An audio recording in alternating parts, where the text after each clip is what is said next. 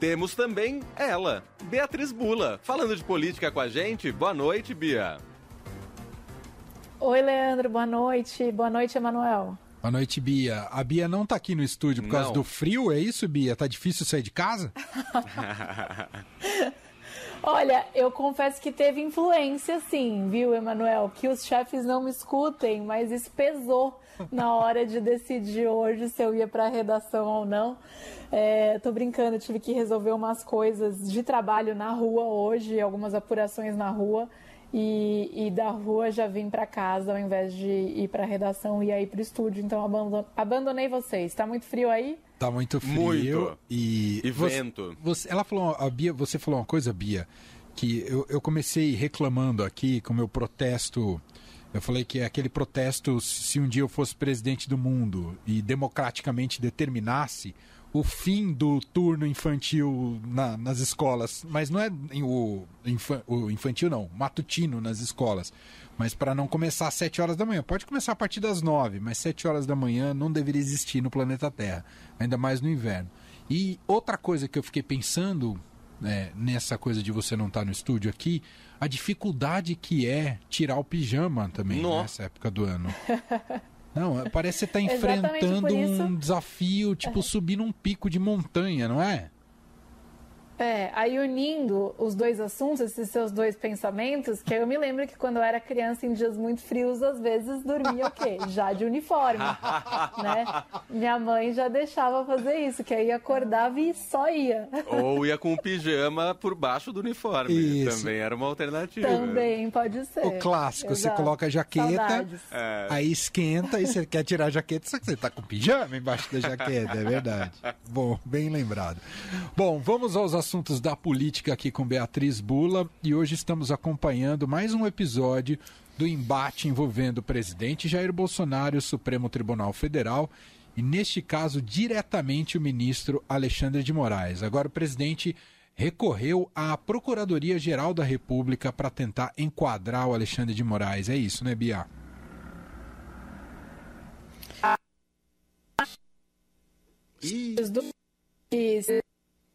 A gente já nem sabe mais, né, Manuel? O fato é que o presidente Bolsonaro escolheu um inimigo, digamos assim. É, e esse inimigo é o Supremo e personificado na pessoa do ministro Alexandre de Moraes. Eu acho que está muito claro, né? É, ele é, acionou o Supremo é, dizendo que a condução do inquérito das fake news, aquela investigação que é feita e que atinge aí aliados é, do presidente, num respeito contraditório, uma investigação injustificada, enfim. Aí hoje a gente teve uma decisão é, do ministro Just Toffoli, que foi quem recebeu é, essa, essa, essa, queixa, essa notícia crime né, do Bolsonaro contra o Alexandre de Moraes. E, enfim, é, rejeitando essa queixa-crime, e o Bolsonaro não recuou né, diante dessa recusa do Supremo e foi um passo além e agora é, recorreu à PGR com uma representação contra o Alexandre de Moraes para ele ser investigado. Quando isso me choca um pouco, porque quando a gente vai falando tudo isso, parece que é uma coisa normal, né? Ah, acionou o Supremo, o Supremo rejeitou, agora foi para a PGR, mas é que é o presidente da República acionando o Supremo contra um ministro do Supremo. É assim, é um cenário muito fora de um cenário de normalidade institucional é, e que é usado politicamente também pelo Bolsonaro, a gente sabe disso, ele fica nas manchetes é, com toda é, essa situação envolvendo o Supremo. É, outras notícias não estão na manchete enquanto essa, nas manchetes enquanto esta está, e, e não é porque esta não deveria estar, porque ela é grave e precisa estar, a gente precisa falar dela, não dá para ignorar é, isso que está acontecendo. Né? É, por outro lado, sim, é, as é, há uma onda de frio e quando a gente tem muitas pessoas morando na rua e estão sofrendo com isso no dia de hoje. A inflação está fazendo com que no dia de hoje algumas famílias cheguem no supermercado e não consigam comprar aquilo que elas gostariam ou que estavam acostumadas. Pessoas sem emprego, tem muitos problemas sérios para serem ditos e debatidos no país. É, num ano eleitoral, ou seja, num ano em que saber o que os candidatos, e o Bolsonaro é um deles, pensam e propõem para os próximos quatro anos, propõem para a gente sair dessa situação e entrar numa situação melhor, né, num, num, pacto social aí entre sociedade e Estado é, mais justo, é, mas a gente parece que nunca tem tempo de falar isso porque é uma crise atrás da outra. É, não sei como que tá, é, como que vai ser a reação aí dos bolsonaristas nas redes sociais. Eles costumam se engajar muito com esse tipo de ação é, do presidente Bolsonaro, mas é um expediente que está ficando até meio já conhecido, né? Sim. É, talvez, talvez até comece a cansar a própria base do Bolsonaro, a ver o que as próximas pesquisas aí, ou medições também de redes sociais nos próximos dias vão nos apontar. É. É impressionante e isso é, é isso. A gente é, é, se paralisa o debate sobre o Brasil real, o Brasil tangível, para a gente ficar nessa eterna uh, guerra do Bolsonaro e criando né, factoides e outras brigas que não, diz, não dizem respeito ao dia a dia do cidadão e aquilo que o país precisa.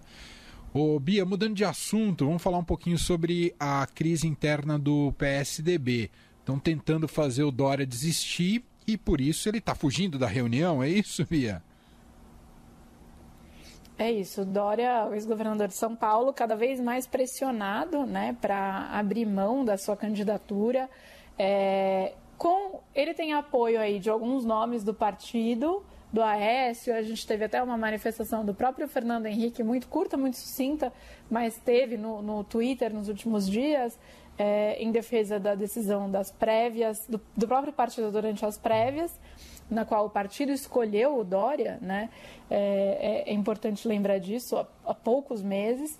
É, agora ele está sendo pressionado para abrir mão dessa candidatura diante do fato de ele não ter emplacado, ter uma rejeição muito alta, uma aprovação muito baixa, de muitos aliados acharem que ele, a candidatura dele pode até atrapalhar a candidatura do Rodrigo Garcia aqui em São Paulo, que é vista como uma questão de sobrevivência aí é, para o PSDB.